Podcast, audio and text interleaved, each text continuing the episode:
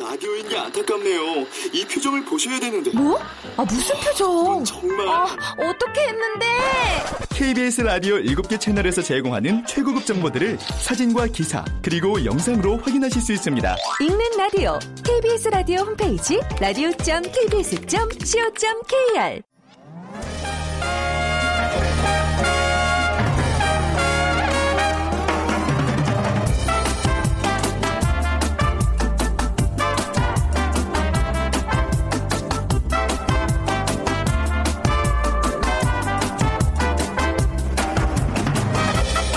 안녕하세요. 빅데이터로 보는 세상 아나운서 최현정입니다. 최근 미국의 한 경제지에서 아시아의 유리천장을 깬 이십 대 여성 열 명을 선정했습니다. 축구팀 감독에서 사업가까지 다양한 분야에서 편견을 깬 아시아의 젊은 여성들이 소개됐는데요. 그중에는 한국 여성이 두 명 포함되어 있었습니다. 반가운 소식이죠. 하지만 좀 아쉬운 소식도 있습니다. 여성가족부의 공공여성대표성 이천십육 년 실적을 보면요. 관리직 열 명 중에 여성은 단 한 명뿐이었고요. 국내 십 대 대기업 그룹 상장사에서 활약하는 여성 임원은 백 명 중에 두 명에 불과해서 한국은 오이시디 이십구 개국 중에서 유리천장 지수 부문 최하위에 머물렀다는 소식입니다. 정치, 경제, 사회, 문화 많은 분야에서 여성들이 두드러진 활약을 하고 있지만 대한민국 사회의 유리천장, 큰 장벽으로 남아 있는 것 같습니다. 자, 잠시 후 세상의 모든 빅데이터 시간에요. 관리직 여성이라는 키워드로 빅데이터 분석해보고요. 그리고 이천칠 년 사월 미국 사회를 충격으로 몰아넣었던 버지니아 공대 총기 난사 사건. 어, 지난 일요일 사월 십육일이 정확히 십 년이 되는 날이었습니다. 자, 월드 트렌드 빅데이터로 세상을 본다 시간에 얘기 나눠보도록 하죠. 자, 먼저 빅퀴즈 드리겠습니다. 오늘도 근로 현장에서 열심히 일하고 계신 직장인들 많으시죠? 직장 생활에서의 이것, 바로 그 오아시스 같은 존재입니다. 본래 근로 의무가 있는 날이지만 근로자의 청구에 의해서 근로 의무가 면제된 날. 음, 근로자의 청구에 의해서 근로 의무가 면제된 날. 직장, 학교, 군대와 같은 단체에서 일정한 기간 동안 쉬는 일 무엇이라고 할까요? 일 번 조퇴, 이 번 명퇴, 삼 번 휴가, 사 번 결석. 오늘 당첨되신 분께는요. 커피와 도넛, 모바일 쿠폰, 그리고 중국어 수강권 드리겠습니다. 정답 아시는 분은 휴대전화 문자메시지 지역번호 없이 샵 구칠삼공으로 보내주세요. 짧은 글은 오십 원, 긴 글은 백 원의 정보 이용료가 부과됩니다.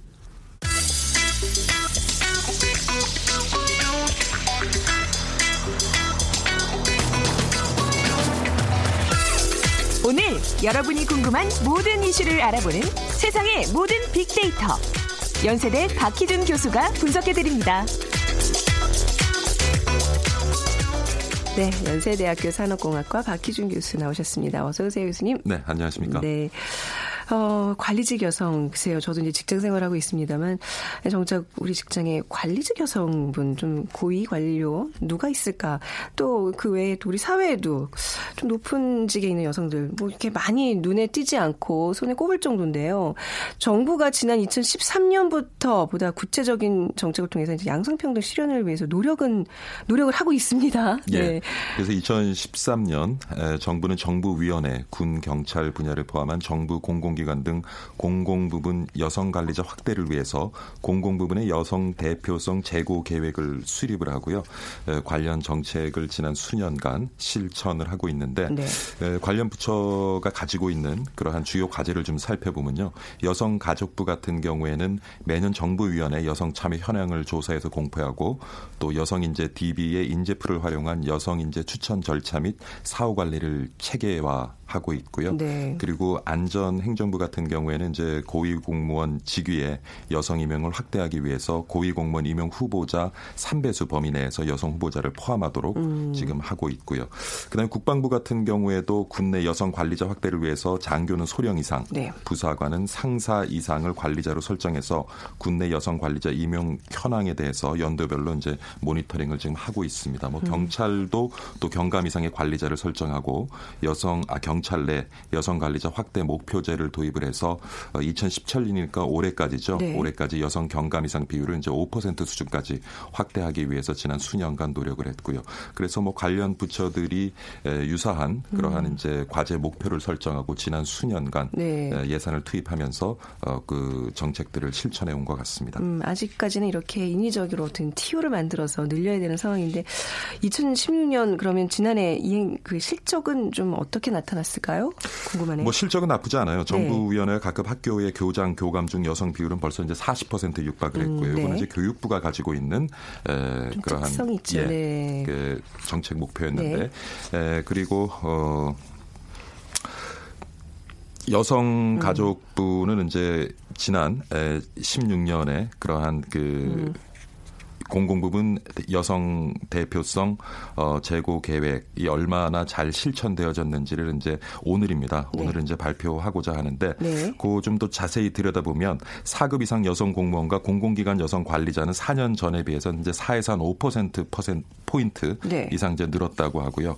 일반 여경과 해양 여경 예, 비율은 각각 이제 경찰 전체 정원의 십 점 육 퍼센트, 십 점 오 퍼센트니까 에, 이천십칠 년까지 오 퍼센트를 목표로 이제 에, 관련 정책들을 실천해 왔는데 뭐 목표는 일단 달성됐다고 보여지는 거죠. 이렇게 정말 그 가시적으로 양성 평등을 이렇게 계획해서 발표하고 노력하는 나라들이 많을까요? 그러니까 굉장히 뭔가 이런 기획들은 많은데 예. 우리나라 여성 대표성 수준이요 주요 선진국에는 크게 못 미치고 있다면서요. 뭐 지난 수년간 많은 노력을 해서 네. 어, 각 관련 부처에서 가지고 있는 목표치를 달성을 했지만 여전히 선진국과 비교해 보면 지금 음. 말씀하신 것처럼 관리직의 비율이 낮은 편입니다. 네. 그러니까 이천십육 년을 기준으로 보면요, 한국은 십 점 오 퍼센트인데 반해서 스웨덴 같은 경우는 삼십구 점 팔 퍼센트, 네. 미국은 사십삼 점 사 퍼센트, 어. 영국은 삼십오 점 사 퍼센트. 그래서 오이시디 평균이 삼십칠 점 일 퍼센트에 비해서도 훨씬 이제 떨어지는 수치인데 네. 제가 오늘 재미있는 그 지수를 한 두 개 가져와 봤습니다. 봤어요. 그러니까 이천십육 년 경제 포럼 성평등 지수인데요. 네네. 여기는 이제 일 위가 아이슬란드고요. 음. 대체적으로 북유럽 국가들이 상위권에 네네. 위치해 있고 좀 의아한 것은 아프리카의 르완다가 오 위를 차지했습니다. 그런데 한국은 백십육 위입니다. 네, 백 위를 벗어나는 범위에 그렇죠, 있어요. 백십육 위고. 네. 어, 그다음에 또 하나의 재미있는 지수가 유엔 개발 계획에서 인간개발 보고서 이천십육을 발간을 했는데 네. 거기서 이제 이천십오 년 음. 성불평등 지수가 나오겠죠. 여기에서 보면 또 십이에요. 어떻게 이렇게 상반되는 어, 결과가 나타날 오죠? 수 있을까를 제가 좀 살펴봤는데 네. 지수의 결과는 앞서서 경제포럼의 성평등 지수는 백십육 위, 그다음에 유엔에서 발표한 또 지수는 십입니다. 음. 그래서 들여다봤더니 유엔에서 발표한 성불평등 지수는 에, 지표가 생식 건강, 네. 여성 권한, 노동 네. 참여. 그래서 음. 생식 건강 같은 경우에는 성, 임신, 출산을 위해서 얼마만큼 사회의 기반이 잘 갖추어져 있는가. 네.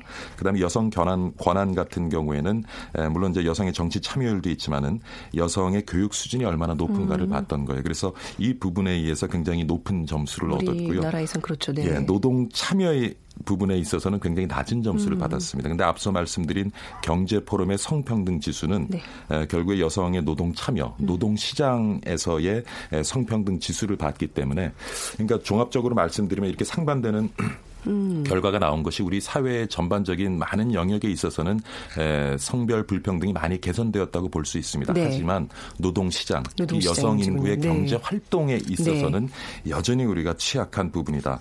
그런데 저희가 이걸 살펴보면 에, 앞서서 말씀드린 선진국에 비해서는 여성 인구의 노동시장 진입 시기가 음. 많이 늦었어요. 네네. 그리고 지금 현재 노동시장에 참여하고 있는 그 여성 인구의 비율도 낮습니다. 네. 우리나라 같은 경우에는 남성의 노동 참여 비율은 칠십일 점 팔 퍼센트에 비해서 여성은 오십 퍼센트밖에 되지 않아요. 음. 그러니까 전체 백팔십여 개국, 조사 대상 백팔십여 개국의 평균이 오십일 점 팔 퍼센트인데 음. 우리가 그 평균에도 미치지 못하는 거죠. 그래서 네. 지금 앞서서 굉장히 선진국에 비해서 여성 관리직의 비율이 낮다라고 얘기를 하는데 그것은 여성들의 본격적인 노동시장 진입 시기가, 시기가 굉장히 네. 늦었고 또 네네. 하나는 여전히 노동시장 전체를 봤을 때는 여성 노동 인구가 적기 때문에 네. 확률적으로도 어, 이해가 좀 가는 부분이라고 볼 수 아, 있습니다. 딱 제가 제가 좀 기준이 됐던 것 같아요. 제가 네. 이제 대학 진학했을 때 저희 과, 과 같은 경우에는 전통적으로 남자들이 많은 이제 정치 외교학과인데 그렇죠. 저희 때부터 한 사분의 일이라는 숫자가 여자로 채워지면서 굉장히 센세이션한 그런 반향을 일으켰고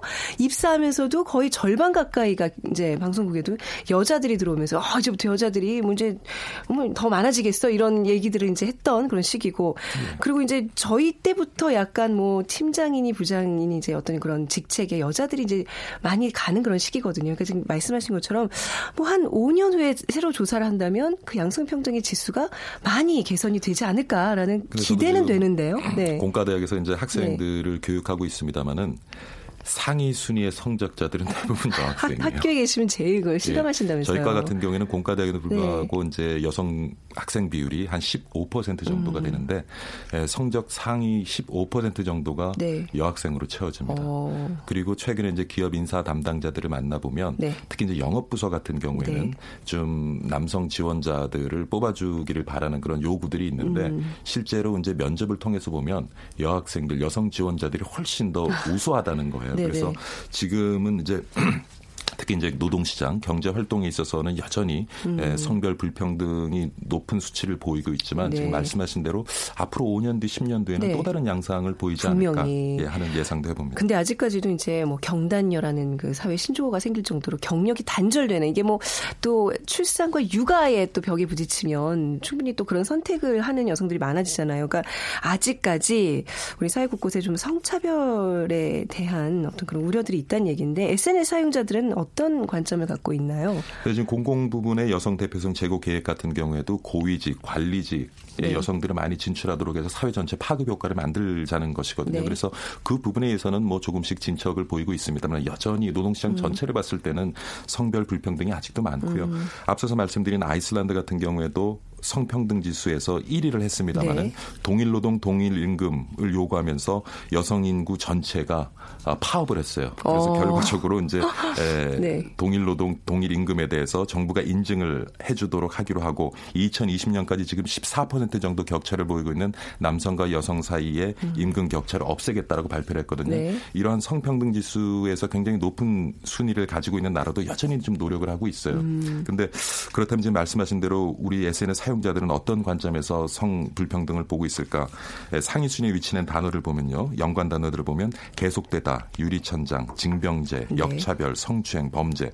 음. 그래서 여전히 우리 사회에서 어떤 그 성차별은 존재하고 있는 것 같고요. 그에 반해서 오히려 징병제라든가, 음. 그러니까 남성들이 오히려 최근에 이제 여성 우대 정책이 많이 만들어지면서 네. 역차별을 역차별 받고 있다는 음. 그러한 이제 의견도 꽤 높은 것 같고요. 네. 일단 전체적으로 이제 감성 단어를 통해서 어, 견해 분석을 해보면 에, 일단은 중립적인 견해가 한 오십칠 퍼센트 정도 네. 됩니다. 그러니까 그 다음에 부정적인 견해가 육 퍼센트밖에 안 돼요. 음. 긍정적인 견해가 삼십 퍼센트. 아, 그 부정적인 견해가 삼십오 퍼센트, 네. 긍정적인 견해가 육 퍼센트, 나머지는 기타인데, 그러니까 우리 사회의 많은 영역에서 존재하는 불평등에 대해서는 아직 에스엔에스 사용자들이 이렇게 심각하게 인식을 하지 음. 못하고 있지 않나 네. 하는 생각이 들고요. 그리고 앞서서 유엔 지수에도 나왔지만 사회 전반에 걸쳐서는 성적 불평등이 많이 해소가 됐어요. 근데 네. 여전히 남아 있는 것이 노동시장이거든요. 네. 근데 거기에 대한 심각성을 우리 사회에서는 아직 크게 음. 인식을 하지 못하고 있나 하는 생각을 좀 해봅니다. 여성들의 왜 그 전업으로 가사와 육아를 담당하는 그런 경우에는 그런 것도 이제 어떻게 보면 노동으로 우리가 분명히 이렇게 수치로 계산할 수 있는 노동으로 간주해야 되지 않을까 싶어요. 그런 것도 무시 못할 만한. 아, 그럼요. 예, 예. 예. 근데 앞으로 우리가 계속 선진국 그 수준이랑 자꾸 비교를 하게 되잖아요. 여성 대표성이 그 정도 수준까지 조만간 갈 거라는 기대는 있으세요, 교수님? 어떤가요? 사실 올해부터 이제 생산 인구 감소를 우리가 네. 경험하게 되는데 이 노동 시장이 지금 직면한 문제를 해결하는 유일한 방법은 보다 많은 음. 여성 인구가 노동 시장에 진입하는 것뿐입니다. 네. 그래서 어떤 유인책을 가지고도 여성 인구를 노동 시장으로 유입해야 되고요. 그리고 그 결혼이라는 것을 통해서 여성은 음. 가사 일을 해야 되고 남성은 가족의 생계를 책임져야 되는 그런 어떤 전통적인 문화가 네. 아직 우리 사회에 뿌리 깊기 때문에 음. 조금 시간은 걸리겠습니다만은 네. 앞으로 우리가 지금 노동시장에 있는 뭐 인구 절벽, 그다음에 음. 인구 고령화 이런 문제들을 해결하는 유일한 방법은 여성은괴보다 활발한 음. 노동시장 참여이기 때문에 그렇죠. 많은 지원이 또 있으리라고 보여지고요. 음. 그리고 지금 여성들의 어떤 교육 수준 이런 것을 봤을 때는 그러, 말씀하신 네. 대로 예, 뭐 머지않은 시기에 음. 우리도 선진국 수준에 진입하지 않을까 하는 생각을 해봅니다. 예, 단순히 노동시장 참여의 숫자가 문제가 아니라 지금 오늘 주제인 관리직 여성이 얼마큼 분포가 되느냐가 중요한 것 같아요. 그만큼 지속적으로 그 노동시장에서 버티고 예. 그렇죠, 인정받냐 뭐 그런 문제가 아닐까 싶은데 자 다시 한번 뭐 관리직 여성 분명히 한 내후년 정도 교수님과 이런 얘기하면 어우 한 이 년 전에 비해서 많이 늘었습니다 이런 얘기를 예. 분명히 하게 될 것 같습니다. 근데 가시기 전에요. 예. 어, 빅퀴즈 부탁드리겠습니다. 예. 네. 본래 근로 의무가 있는 날이지만 근로자의 청구에 의해 근로 의무가 면제된 날. 직장, 학교, 군대와 같은 단체에서 일정한 기간 동안 쉬는 일, 직장 생활에서 오아시스와 같은 존재인 이것은 무엇이라고 할까요? 일 번 조퇴, 네. 이 번 명퇴. 삼 번 휴가, 사 번 결석입니다. 네, 이게 설명이 어렵지. 네. 학생들에게는 방학, 또 근로자들에게는 이것. 정말 꿀맛 같은 그런 나날들이 될 수 있는 바로 그날이죠. 자, 빅데이터로 보는 세상으로 문자 보내주시기 바랍니다. 휴대전화, 문자메시지, 지역번호 없이 샵 구칠삼공이고요. 짧은 글 오십 원, 긴 글은 백 원의 정보 이용료가 부과됩니다. 자, 지금까지 연세대학교 산업공학과 박희준 교수였습니다. 감사합니다. 네, 감사합니다.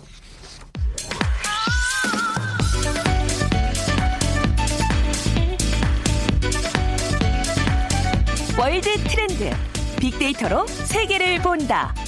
르몽드 디플로마티크 임상훈 기자와 빅커뮤니케이션 전민기 팀장이 분석해드립니다. 네, 르몽드 디플로마티크 임상훈 기자, 빅커뮤니케이션 전민기 팀장 두 분 나오셨습니다. 어서 오세요. 네, 안녕하세요. 제가 그 그저께죠. 와, 사월 십육일에는 도대체 어떤 일들이 있었나 하고 이렇게 쭉 그냥 오늘의 역사를 해서 봤는데 음. 뭐 많은 일들이 있었더라고요. 고려 광종이 과거제 실시를 처음 했던 날이기도 하고 찰리 채플린이 죽은 날이고 와. 프란시스코 고야 그 화가가 죽은 날이고 이봉주 선수가 금메달을 보스턴 마라톤에서 한 날이고 근데 또 한 가지 눈에 띄었던 게 이천칠년 그 버지니아 공대 총기 난사 사건 이게 그날 있었고 이제 딱 칠 년 십 년이 된 날이더라고요. 이게 또 당시에 왜 그 조승희 씨에 네. 의해서 벌어진 일이라서 좀 우리한테 특별한 기억으로 남는데 이 사건을 좀 한번 되짚어보는 시간 가져볼까요? 임상훈 씨.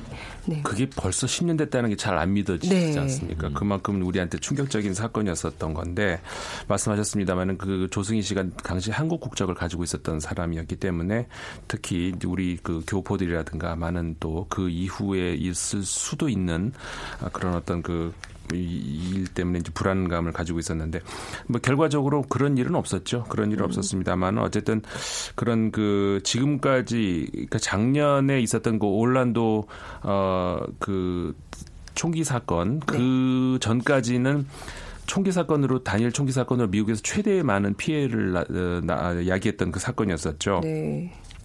더군다나 그 다시 자신이 공부했던 그 미국 대학 캠퍼스 안에서 네. 동료들을 향해서 음.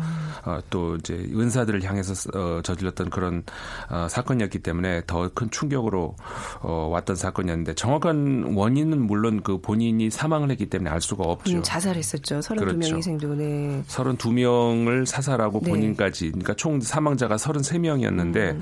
뭐 정신 이상설이라는 이야기도 있었고 이민 일점오 세대 아니겠습니까? 네. 일곱 살 때 미국으로 건너간 상태인데 적응 실패했다 이런 음. 분석.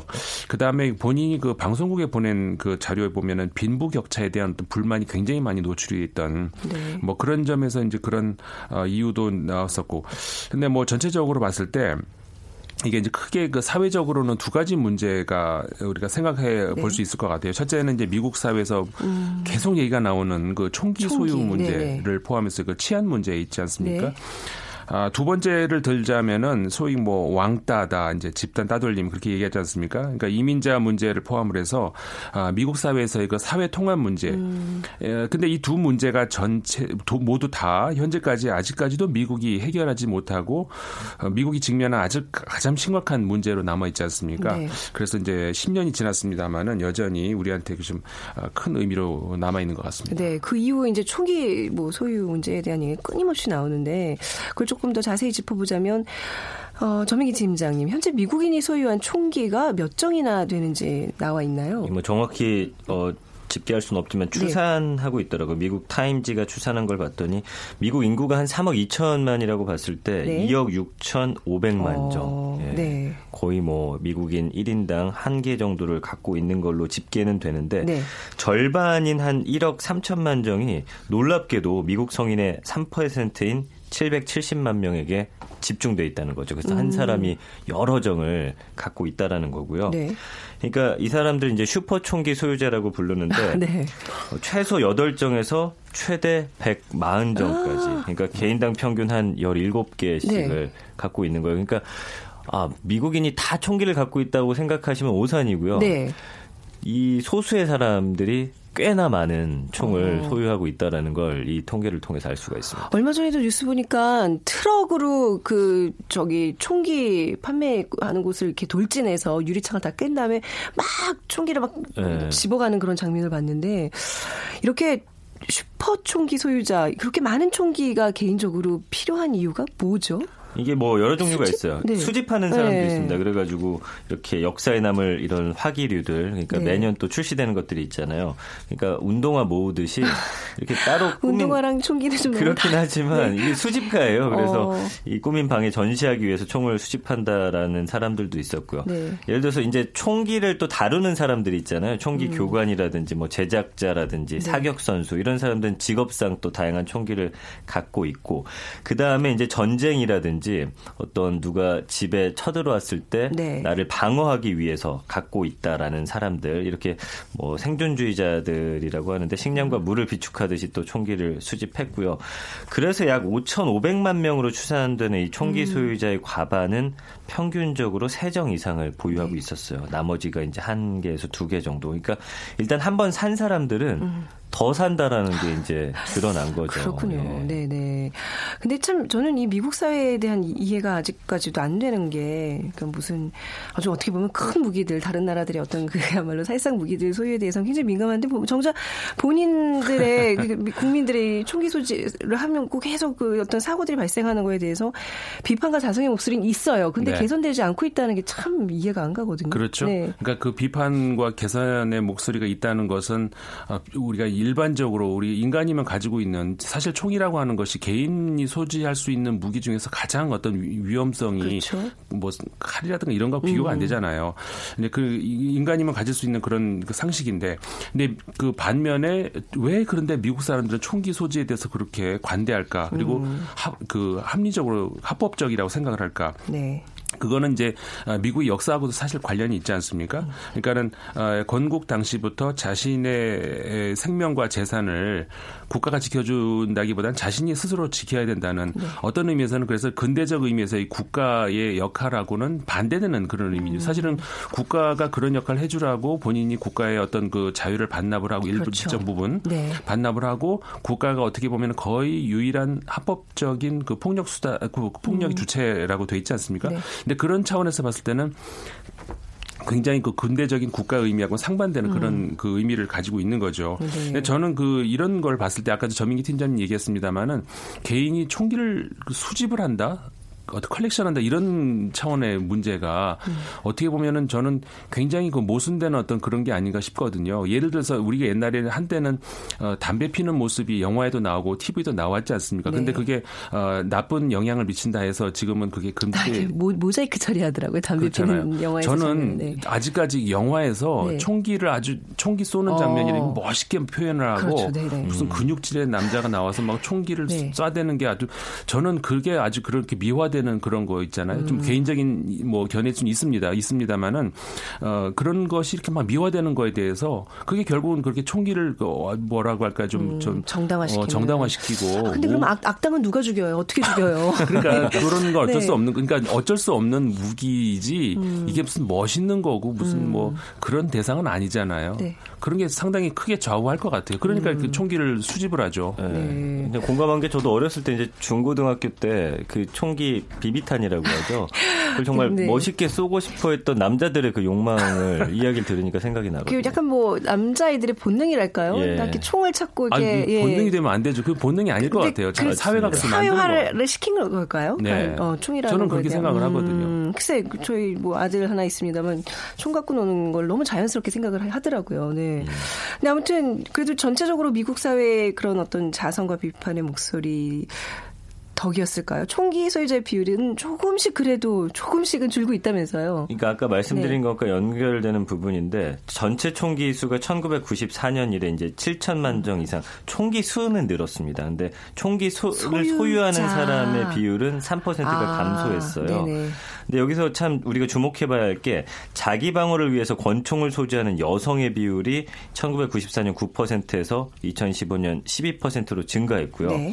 같은 기간 남성의 총 총기 보유율은 사십이 퍼센트에서 삼십이 퍼센트로 줄었다라는 데 음. 이제 우리가 주목을 해봐야 되거든요. 그러니까 여성들이 뭔가 불안으로 인한 어떤 총기 소유는 늘었고 네. 또 개인이 소, 한 번 소유한 사람들이 소유하는 양이 늘었지만 어쨌든 남성들이 갖고 있는 비율은 조금 줄어들고 있다라는 거고요.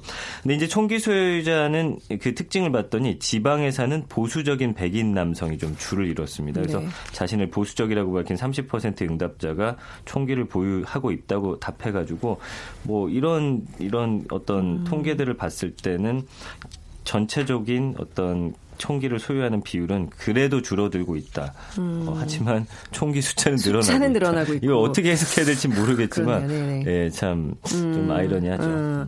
그 이천구 년 지금 이제 앞서 얘기했던 버지니아 총기 사고 이후에 계속해서 이제 총기 난사 사건들이 일어났고 미국에서만 집계를 하니까 팔백 명이 넘는다면서요. 그러니까 최근 팔 년 동안 총기 네. 그러니까 뭐 가정 집안에서 뭐 한두 명 쏜 거 말고 난사 사건으로 죽인 음. 사람만 팔백 명이 넘는다. 라는 거거든요. 네. 그래서 최근에 어떤 보고서를 보면은 이천구 년부터 지난해까지 미국에서 백오십육 건의 총기 난사 사건이 발생을 했고요. 이걸로 인한 사망자가 팔백사십팔 명, 부상당한 사람이 삼백삼십구 명에 이를 정도로 지금 어, 굉장히 많은 숫자죠. 매년 백 명 이상이 총기 난사로 사망하고 있다라는 음, 거죠. 앞서 그 버지니아 총기 사고가 그 이제 어떤 두 가지 화두를 던졌는데 하나는 이제 총기 소유에 대한 문제 그리고 두 번째가 미국 사회의 사회 통합 문제라고 두 가지로 이렇게 맥락을 잡아주셨어요. 그렇다면 이제 그 두 번째 문제로 좀 넘어가 보면요. 조승희 씨가 이민자 일 점 오 세대. 글쎄 근데 일곱 살 때 넘어갔는데 이게 부모 이민 사회 뭐 부적응자 이렇게 분류를 할 수 있을지는 잘 모르겠어요. 근데 결국 이런 이민자 문제가 작년 미국 대통령을 결정하는 또 최대 이슈가 됐었잖아요. 그렇죠. 네. 네. 이게 이제 미국 사회뿐만 아니라 유럽에서도 마찬가지고 이 서구 사회의 가장 큰 문, 현대의 문제 아니겠습니까? 네. 바로 이제 사회 통합 문제인데 그 이천십오 년 일월 칠일이었죠. 그 파리에서 그 우리가 지금도 기억하시겠습니다. 끔찍한 그 테러 사건. 그때 그 오바마 대통령이 그런 얘기를 했었거든요. 이게 그러니까 유럽 사회와 미국 사회, 양 사회 모두 그 무슬림이 있죠. 네. 많이 있는데 그 차이점이 어, 예를 들어서 미국인이면서 무슬림의 경우 어, 당신은 누구냐라고 물으면 나는 아메리칸이다 이렇게 얘기를 하는데 음. 유럽에서는 유럽의 어떤 특정 어떤 국가 소속이고 무슬림일 때 당신은 누구냐 물으면 나는 무슬림이다 대답하는 사람이 많다는 거예요. 네. 그러니까 그만큼 그건 무슨 얘기냐. 아, 유럽 사회가 무슬림들을 그 통합 그 사회 구성원으로 통합하는데 실패한 건 아니냐 음. 이런 이제 이야기를 하면서 그거는 이제 그 사회의 책임이다 이런 이야기를 음. 오바마 대통령이 한 적이 있거든요. 근데 유명한 그, 한, 그 논쟁이 됐던 것이 거기에 대해서 당시 그 바비 진달이라고 하는 그 미국 루이지애나 주지사 같은 경우에는 거꾸로 얘기를 했어요. 그거는 유럽 사회에 적응을 하지 못한 무슬림들 책임 아니냐 이러면서 이 논쟁이 네. 그러니까 사회 통합의 논쟁이 어떻게 보면 진보와 보수의 논쟁으로 이렇게 옮겨 붙으면서 네. 굉장히 사회의 큰 그 어떤 이슈가 됐었죠. 근데 그 이슈가 여전히 이제 풀리지 않는 어떤 그런 문제이긴 합니다. 음. 그 미국에서도 말씀하셨습니다만은 작년에 미국 대통령을 결정하는 데까지 영향을 미치지 않았습니까? 네. 앞으로 한동 이 문제가 사회 문제로 크게 이제 계속 그 유지될 것 같아요. 최근에 그 미국 유나이티드 항공 소속에서 그 기내에서 베트남계 미국인이 강제로 끌려나간 그것도 이제 인종차별 문제 얘기가 계속 나왔잖아요. 네, 맞습니다. 그 이슈들이 계속해서 뭐 앞으로도 좀 계속 지속될 것 같다는 생각은 드네요. 네, 네 맞습니다. 음. 그 말씀하 하셨습니다만 유나이티드 항공인 사건에서 그 의사 출신임에도 불구하고 음. 그 동양인이라는 음. 어떤 그런 뭐. 우리가 그렇게 합리적인 의심을 할 수 있지 않습니까? 네네. 이제 폭력을 이제 행사하면서 끌어냈는데 그 이후에 또 조승희 씨 얘기가 언급이 되는 걸로 봐가지고 네. 아마도 거기에 대한 복수 심리로 사람들이 그 에스엔에스 올리는 것 아닌가 음. 그런 생각을 갖게 되는데 좋지 않은 방법이죠. 어쨌든 간에 사회 통합 문제는 우리가 계속 우리가 생각을 해봐야 될 문제 같습니다. 네. 오늘 버지니아 총기 사고로 같이 한번 미국의 또 총기 소유에 대한 문제 그리고 또 우리도 앞으로 이제 다 문화 사회로 접어들고 있는데 우리는 어떻게 또 우리의 사회를 꾸려나가야 될지에 대한 생각도 같이 해봤습니다. 자, 오늘 두 분과 인사 나누도록 하죠. 르몽드 디플로마틱의 임상훈 기자, 빅커뮤니케이션의 전민기 팀장이었습니다. 감사합니다. 감사합니다. 네. 자, 오늘 빅퀴즈 정답은요. 아, 저 딱 요거 가고 싶네요. 삼 번 휴가였습니다.